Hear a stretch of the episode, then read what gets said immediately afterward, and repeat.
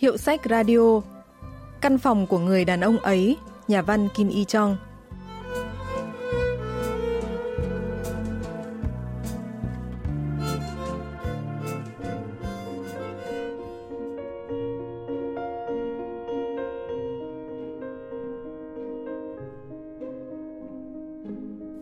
Năm giờ 20 phút chiều, phòng người đàn ông ấy được bật đèn sáng trưng như mọi khi.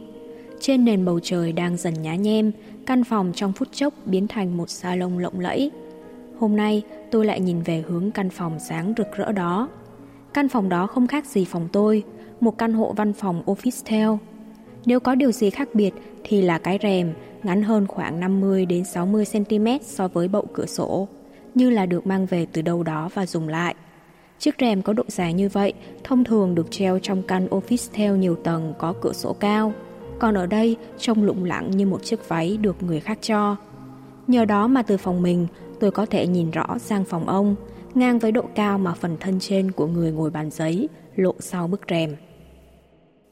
Chuyện ngắn Căn phòng của người đàn ông ấy của nhà văn Kim Y Chong xuất bản năm 2010 kể về nhân vật chính là tôi làm nghề biên dịch truyện tranh Nhật Bản đang quan sát người đàn ông ở căn hộ văn phòng phía đối diện.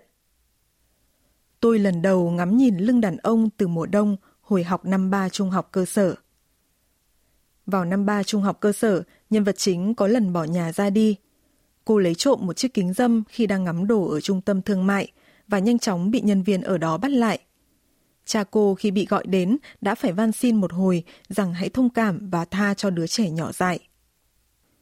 Tôi nhìn thấy tấm lưng của cha trùng xuống như thể chiếc áo khoác dài ông mặc đang bị kéo xuống đất. Tấm lưng cứng đờ của cha hoang tàn như ngôi mộ cũ, lâu ngày không được dọn dẹp. Tuy nhiên một ngày nọ, người cha với tấm lưng cô độc ấy đã biến mất. Ông được thăng chức từ trưởng phòng lên trưởng bộ phận được 3 năm và chỉ còn một năm nữa là nghỉ hưu. Đơn từ chức đã được chấp nhận và tiền trợ cấp thôi việc đã được đổi thành giấy chứng nhận đăng ký một quầy tạp hóa nhỏ trước ga tàu điện ngầm cùng một sổ tiết kiệm. Tôi không thể tin rằng bản thân tôi không thể tìm được lời nào để giải thích với mình về tôi trong lúc này. Mình cũng biết là tôi đã làm việc chăm chỉ hơn bất cứ ai. Nhưng bây giờ tôi thấy tất cả mọi thứ đều vô nghĩa và trống rỗng. Tôi thấy tuyệt vọng, ngạt thở khi nghĩ đến việc không thể ở lại nhà này hơn nữa. Tôi không biết điều gì đang chờ đợi tấm thân này, nhưng tôi muốn rời khỏi đây. Cha đã thay ông nội gánh vác đại gia đình, lúc nào cũng chỉn chu, đúng mực. Ông từ chối những lời mời làm việc với những điều kiện thuận lợi hơn. Cổ hủ đến mức không bao giờ chịu thay đổi đồ đạc hay đổi gia dụng trong nhà và luôn tận tâm trong mọi việc. Tại sao một người cha như vậy lại bỏ nhà ra đi? Bang Min Ho, giáo sư khoa ngữ văn trường Đại học Seoul, phân tích về tâm lý của người cha. 이 소설은 여성 작가로서 드물게 đây là chuyện ngắn hiếm hoi của một nhà văn nữ, nhưng lại quan sát và muốn thấu hiểu tâm tư của đàn ông.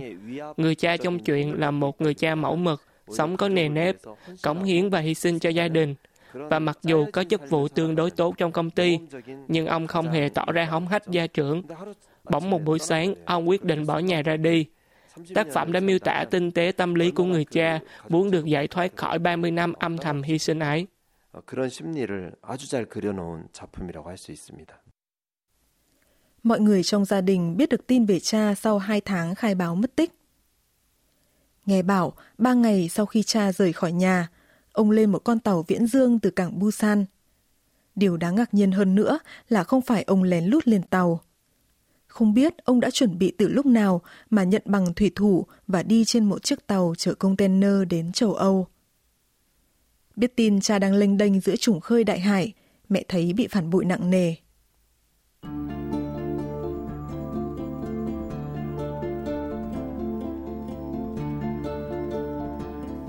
Nhân vật chính quan sát người đàn ông trong căn hộ văn phòng bên kia đường. Đôi khi họ ăn hoặc hút thuốc cùng khung giờ. Một ngày nọ, cô thử lục tìm hộp thư của người đàn ông ấy, nhưng nó trống rỗng. Rồi một ngày nọ, Hôm đó tôi đang nhìn ra cánh đồng sau khi rẽ nhà kính đã thu hoạch vụ mùa thu. Vào khoảnh khắc đang nhìn bâng quơ, tôi chạm phải ánh mắt ông.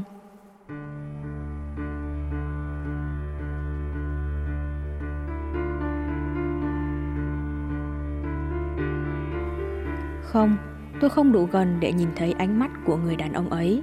Vì vậy, hai bên vẫn chưa chạm mắt nhau. Nhưng tôi cảm nhận rõ ràng tư thế của người đàn ông ấy và mình giống nhau, đủ để biết là người đàn ông ấy cũng đang nhìn mình. Và thế là tôi cũng đối mặt với ông mà không né tránh. Không nhúc nhích, ông và tôi nhìn nhau. Đôi vai ông hơi nhích lên vì tò mò về người lạ. Tôi có thể cảm nhận rõ ánh mắt ấy từ phía bên này. Khi một bài hát trên radio sắp kết thúc, ông quay đầu đi trước. Ông như quên mất mình đang làm gì trong giây lát, vội vàng quay người, lập tức ngồi xuống bàn làm việc. Như không đành lòng quay về chỗ ngồi một cách thờ ơ như vậy, hôm đó tôi lại tò mò nhìn vào hộp thư của ông. Có một hóa đơn tiền cước từ công ty viễn thông, một hóa đơn tiền ga 2.550 won và một thông báo ngày khai trương của một hộp đêm gần đó được để trong phong bì màu trắng. Ông cũng nấu ăn giống tôi và đang sử dụng Internet của hãng viễn thông A. Không đi thang máy, tôi bước từng bước cầu thang bộ lên tầng 8. Trên đường về, cái tên Park Kyo Bom được ghi rõ ràng trên hóa đơn cước viễn thông, chợt lóe lên khiến tôi trông tranh. Không có nhiều thay đổi kể từ khi cha rời đi. Cả nhà có thể sống nhờ quầy tạp hóa mở từ tiền hưu trí của cha. Nhân vật chính cũng không phải lo học phí vì đã có tiền bảo hiểm giáo dục cha đóng từ trước. Thậm chí một năm trước khi bỏ nhà ra đi, cha đã nhờ một nhà chùa ở vùng biển phía Tây lo cúng dỗ cho ông bà. Tuy nhiên, những vết thương do cha để lại cho mẹ không dễ lành. Mẹ phải vật lộn với thời kỳ tiền mãn kinh và chứng trầm cảm. Sau 5 năm mẹ mới dần ổn định và chuyển đến thành phố Chonan, tỉnh Nam Trung Trong, nơi dì đang ở. Ông đột nhiên mặc áo khoác, như thể sắp chuẩn bị ra ngoài. Tôi không theo dõi ông 24 trên 24, nhưng tôi nhớ thì hình như là lần đầu tiên thấy ông ra khỏi nhà. Tôi tắt hết đèn trong phòng và nhìn chăm chăm xuống đường. Một người đàn ông tóc bạc, mặc áo phao đen đi về phía phòng tôi. Không giống như khi ngồi trước bàn làm việc, ông trông khá lùn và nhẹ cân đến mức không thể cảm nhận được sức nặng. Không do dự, tôi vội vã rời khỏi phòng với chiếc áo phao lông vịt và mũ trùm đầu.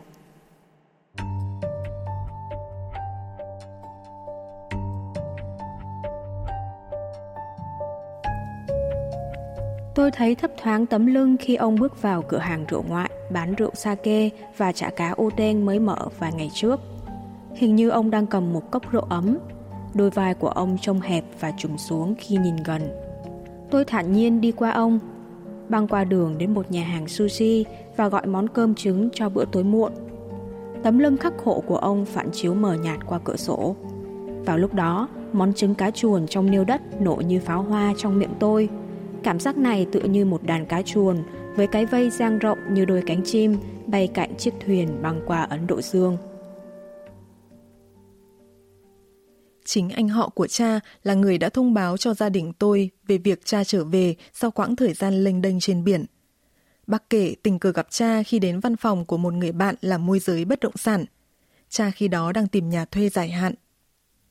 Em ấy nói muốn nhìn thấy thế giới xa lạ nhất, một nơi mà cậu ta chưa bao giờ đặt chân đến trong đời và có thể sẽ không bao giờ đến trong tương lai.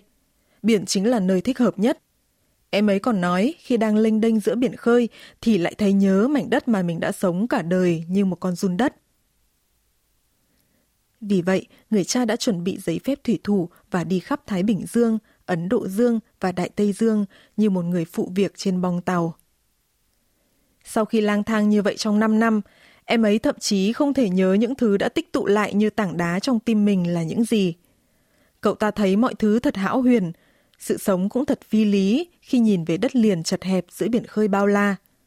Có cảm giác như cứ thế sống thế này đến lúc chết cũng chẳng bao giờ hối tiếc. Tại sao cha nhân vật chính không trở về nhà sau thời gian lênh đênh trên biển? Nhà phê bình văn học John Soo-young phân tích. 우리는 가족이나 사회의 구성원이 되면서 진짜 자기 이름 대신에 그 사회의 구성원 Khi trở thành thành viên của một gia đình hay xã hội, chúng ta được gọi bằng tên gọi của vị trí đó thay vì tên thật. Nhưng nếu cứ tiếp tục như thế mãi, chúng ta sẽ bị mất đi bản thể, danh tính hay bản chất thật của mình. Người cha trong câu chuyện là trường hợp như thế và chính sự mất mát đó đã thôi thúc ông tìm đến biển khơi.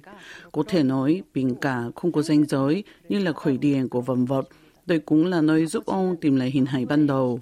Cũng vì thế mà ông không thể quay về với gia đình. 본래 모습을 되찾았고 그랬기 때문에 가족 안으로 돌아올 수 없었습니다. Có vẻ như bộ quần áo ông đang mặc đã bị rách nên ông mặc đồ lót màu và ngồi khâu quần áo. Từng đường kim chứa đầy sự thận trọng và tỉ mỉ.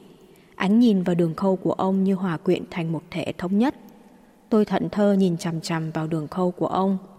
với ông, may vá chẳng khác gì ngồi ở bàn giấy, đọc sách hay uống rượu một mình cả ngày. Ông luôn ở một mình, nhưng đủ đầy, thảnh thơi và không hề cô đơn.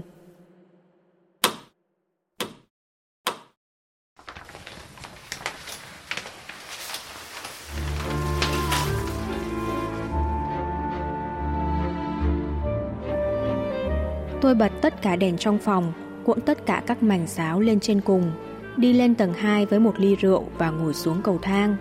Phía căn phòng đối diện có thể nhìn rõ sang phòng của tôi trong ánh sáng rực rỡ và nhìn thấy tôi ngồi trên cầu thang này.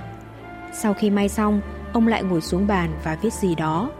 Tôi không biết ông viết nhật ký hay sổ kế toán. Sau gần một năm nhìn trộm, dò đoán, thậm chí lục loại hộp thư, tôi vẫn không thể tìm hiểu được ông làm gì mà ngồi ở bàn cả ngày. Kia kìa, em ấy sống một mình ở đó. Còn dặn là không được tìm đến, nên bác cũng không đến ngay từ hôm cậu ta chuyển đến. Hôm gặp anh họ của cha, nhân vật chính cũng ghé vào văn phòng môi giới bất động sản để thuê căn phòng ở phía đối diện. Từ đó, cô bắt đầu quan sát người cha từng bỏ nhà ra đi mà không báo trước. Ông có thể đang đọc thiên tử văn hay đồng mông tiên tập từng học từ ông nội hồi nhỏ. Hoặc có thể ông đang nghiên cứu các dòng chảy của biển Bering, vịnh Ả Rập, hoặc các chỏm băng và sông băng của bán đảo Kamchatka. Việc không thể đoán được cuốn sách ông đang đọc giống như việc tôi cũng không thể biết được màu nước và độ sâu của Ấn Độ Dương và Thái Bình Dương mà ông đã đi qua. Và một dòng chảy trong biển sâu vô tận, một ngày nào đó sẽ biến thành một cơn gió bất ngờ thổi vào và làm sao động chúng ta trên mặt nước. Nhân vật chính lặng lẽ quan sát cha gần một năm và không nói cho mẹ biết.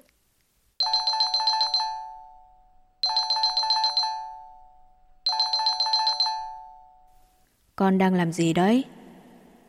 Mẹ thường hay hỏi tôi đang làm gì, câu hỏi đầy tuyệt vọng, như thể bà tò mò đến không thể chịu thêm được nữa. Con làm gì nữa? Con đang uống rượu. Một mình. Biết rõ là tôi chỉ có một mình, nhưng mẹ lúc nào cũng hỏi lại như thế. Mẹ cũng vừa uống một cốc rượu nho, khó ngủ quá. Giọng nói ngấm rượu nho của mẹ khiến cốc rượu tôi cầm trên tay cũng khẽ sóng sánh. Mẹ uống với con thêm chén nữa là ngủ ngon đấy, cạn chén nhé. Tôi hắng giọng cho đỡ khàn. Hừm, um, hay là vậy nhỉ? Giọng nói ướt át của mẹ như ướt đẫm hơn. Cạn chén. Tôi giờ chén rượu lên, hướng về phía căn phòng của ông đã chìm trong đêm tối. Con cũng nhớ hôm nay là ngày sinh nhật của cha chứ. Mẹ cuối cùng cũng thốt ra câu đã kìm nén bấy lâu. Sắp 10 năm rồi, ông ấy hẳn vẫn đang sống tốt nhỉ. Cuối cùng, giọng nói của mẹ chìm sâu vào trong lưu rượu nho. Tôi nhìn về phía căn phòng tối của ông và khẽ gật đầu. Nhà phê bình văn học Chon So-young nói về chi tiết cuối chuyện. 작품의 특징은 그라는 3인칭 대명사를 통해서 마치 타인처럼 그려지던 대상이 Điểm thú vị của truyện ngắn này là dùng đầy từ ngôi thứ ba ông ấy, như thể đối tượng được miêu tả là một người xa lạ, nhưng cuối cùng lại chính là cha của nhân vật chính. Điểm bất ngờ này khiến chúng ta nhìn lại cuộc sống hàng ngày của chính mình. Gia đình vốn được biết đến là một nhóm người có quan hệ mật thiết với nhau, nhưng thực chất mỗi người đều là một thế giới riêng. Sau khi người cha bỏ đi, mọi người trong gia đình đã nhiều lần nói rằng cha vốn là người không bao giờ có thể làm như vậy. Đổi cách khác, chính họ cũng không hề biết thực sự ông là người như thế nào. Vì vậy, nhân vật chính đã quan sát cha mình từ xa để hiểu ông như tìm hiểu một con người mới. Hiện tượng người cha trong tác phẩm đã ra câu hỏi tôi là ai trước khi là một thành viên của xã hội và gia đình. 나 자신이란 누구인가? 라는 질문을 우리에게 건네줍니다.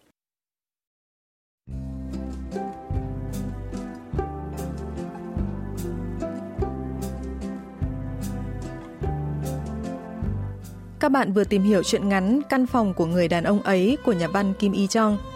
Chuyên mục Hiệu sách Radio xin kết thúc tại đây. Xin hẹn gặp lại các bạn vào thứ ba tuần sau.